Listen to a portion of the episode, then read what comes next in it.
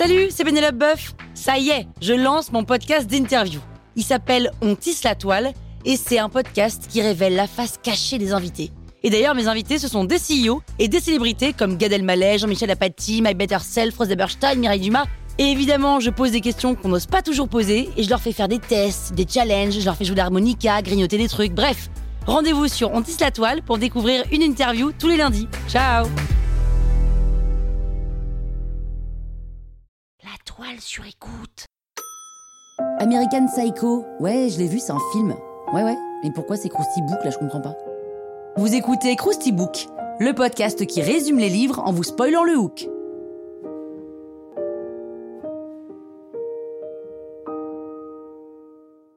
Allez, je vous rafraîchis la mémoire? American Psycho, c'est un roman de l'écrivain américain Brett Easton Ellis, publié en 1991. L'histoire, c'est celle de Patrick Bateman, un flamboyant conseiller en gestion de patrimoine, Wall Street, âgé de 27 ans, qui travaille chez Pierce Pierce à la fin des années 80. Bateman est beau, riche, intelligent, comme moi, quoi. Enfin non, pardon, mais presque comme tous mes amis. Et il prend soin de lui, de son corps. Il va dans les meilleurs restos de New York, même dans ceux où il est impossible d'avoir une table.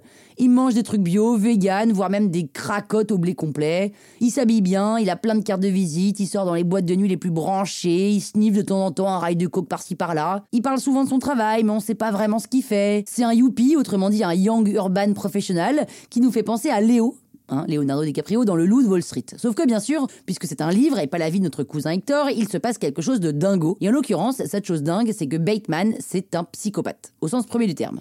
Dans son appartement hors de prix, au milieu de sa télé 16 neuvième hors de prix, et entre deux cours de cœur à sauter, euh, bon, Bateman tue, décapite, égorge et viole. Il est complètement schizophrène et il ressent aucune, mais alors aucune émotion. Si en société il peut prétendre, intérieurement il déteste les animaux, les pauvres, les homosexuels, les étrangers, les femmes et même sans doute Sœur Emmanuel. Mais tout se fait très progressivement et au début Bateman c'est juste un type qui mange du quinoa, même si le quinoa dans les années 80 a priori ça ne poussait pas encore dans les champs, et on sent la folie de ce personnage augmenter de manière exponentielle au fil des pages. Un des tournants du livre, c'est lorsqu'il tue l'un de ses collègues par jalousie parce que celui-ci gère un client prestigieux. Bateman lui pique alors son appartement et il en fait sa garçonnière, mais version meurtre. Là, il a de moins en moins de limites, hein, et ses assassinats deviennent de plus en plus sadiques. On n'est plus sur un simple meurtre, mais sur de la torture, de la nécrophilie, du cannibalisme, bref, c'est chaud quoi. Et en plus, Bateman aime bien jouer avec le feu, et il avoue à ses proches ce qu'il fait, l'air de rien. Ce qui évidemment n'est jamais pris au sérieux, hein, parce qu'a priori, c'est pas le genre de choses qu'on avoue en demandant si on peut nous faire passer le beurre. Genre, euh, au fait, je suis un psychopathe, tu me passes le beurre s'il te plaît?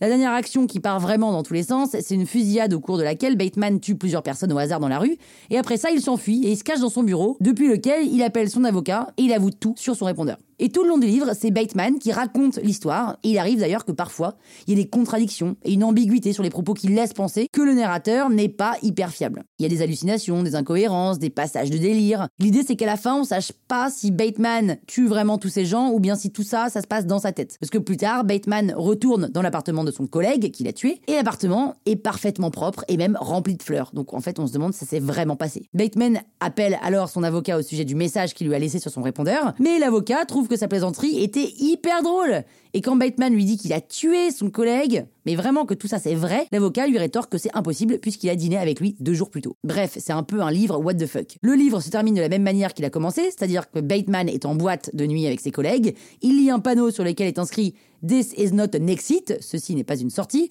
et c'est mystérieux et la voix parfaitement claire. Bateman est un youpi coincé dans son mode fake de youpi. Youpi Bah voilà, maintenant vous pouvez faire croire que vous allez lire le bouquin. Croustille, hein? La toile sur écoute. Mom deserves the best, and there's no better place to shop for Mother's Day than Whole Foods Market. They're your destination for unbeatable savings, from premium gifts to show-stopping flowers and irresistible desserts. Start by saving 33% with Prime on all body care and candles. Then get a 15-stem bunch of tulips for just $9.99 each with Prime. Round out Mom's menu with festive rosé, irresistible berry chantilly cake, and more special treats. Come celebrate Mother's Day at Whole Foods Market.